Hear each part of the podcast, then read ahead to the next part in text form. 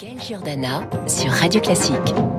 7h50 sur Radio Classique, le meilleur du journal imprévisible de Marc Bourreau avec Renaud Blanc. Et ce matin, on chante avec Simon and Garfunkel. Radio Classique, le journal imprévisible avec Marc Bourreau.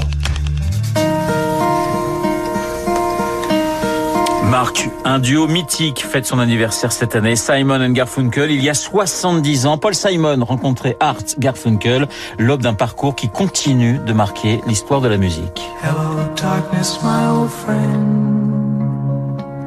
I've come to talk with you again. Et ce sont d'abord deux voix feutrées, Renaud. Because a vision softly creeping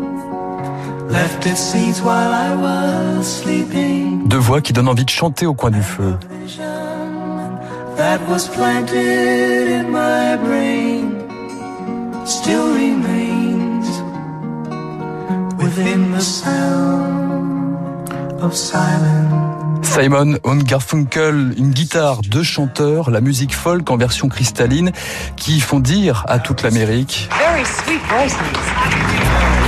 Very sweet voices. Le son du silence sous l'air des Rolling Stones et des Beatles, le blond vénitien et le brun, le grand et le petit, les colocataires les plus célèbres de la musique, un tandem qui s'est noué quelques années auparavant.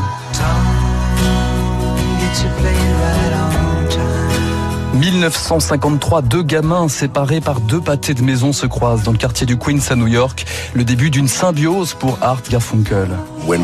Quand on s'est rencontrés à 11 ans, on a eu le déclic. Pour moi, il était le mec branché du quartier, la pile électrique. Et je lui ai fait la même impression, moi aussi.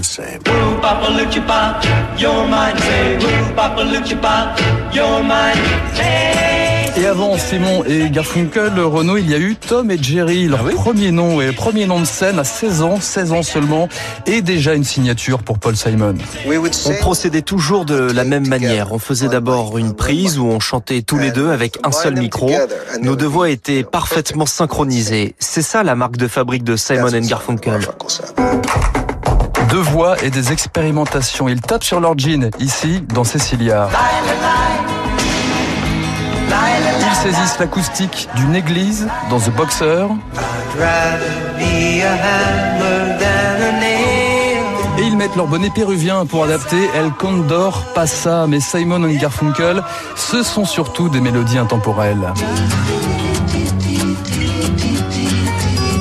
On venait de l'entendre, hein, Renault, 1967, Mrs. Robinson, leur plus gros succès, composé initialement pour un film, le lauréat Dustin Hoffman, Anne Bancroft, devant la caméra de Mick Nichols, Anatomie d'un tube par Paul Simon. He convinced us to do the music. Mike Nichols nous a convaincus de faire la musique. Elle devait être euh, la plus originale possible.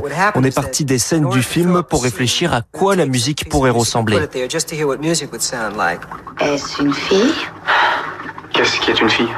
L'objet de vos pensées, oh, oh non, non, c'est seulement euh, que je suis préoccupé par des choses. en général. C'est ça. J'ai singing. commencé par chanter ça. And here's to you, Mrs. Robinson. Jesus loves you more than you will know.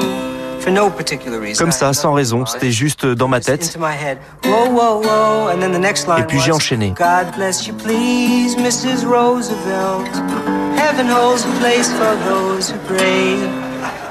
Oui, au départ, c'était Mrs. Roosevelt. Et puis le réalisateur m'a dit, ouais, c'est pas le thème du film. Voilà pour la petite histoire, donc Mrs. Roosevelt, un tube et un album mythique aussi, Bridge Over Troubled Water. Nous sommes en 1970.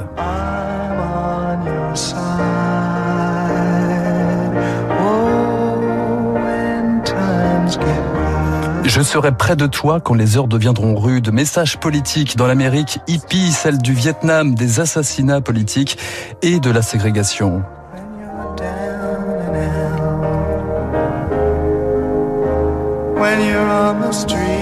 Bridge Over Troubled Water, interprété non plus en duo, mais séparément, un succès critique et commercial qui signera la fin, en fait, de leur collaboration après 17 ans de tandem. L'amitié reste, mais chacun part dans sa direction.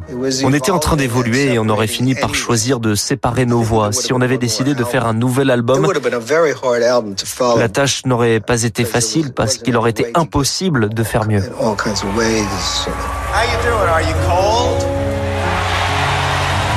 Simon and Garfunkel désertent les studios, mais pas la scène. 15 ans après leur séparation, ils rassemblaient encore 500 000 personnes à Central Park à New York, comme une envie encore de chanter au coin du feu.